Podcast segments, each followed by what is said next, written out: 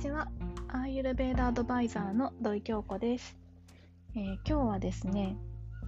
実は配信をサボっちゃおうかなというふうに思ったんですけれども、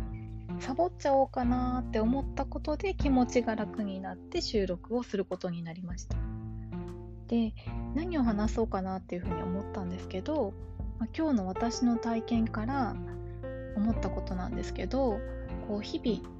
毎日の中でやらなきゃいけないことやらなきゃいけないと思ってることってたくさんあると思うんですね。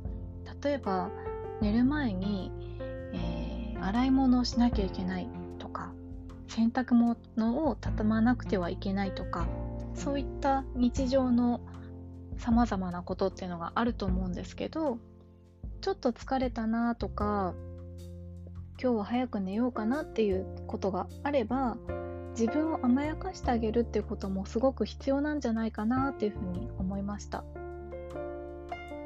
ちょっと面倒くさいなとかサボろうかなっていうふうに思った時はもしかしたら体が疲れてる証拠かもしれないので自分の体と相談をして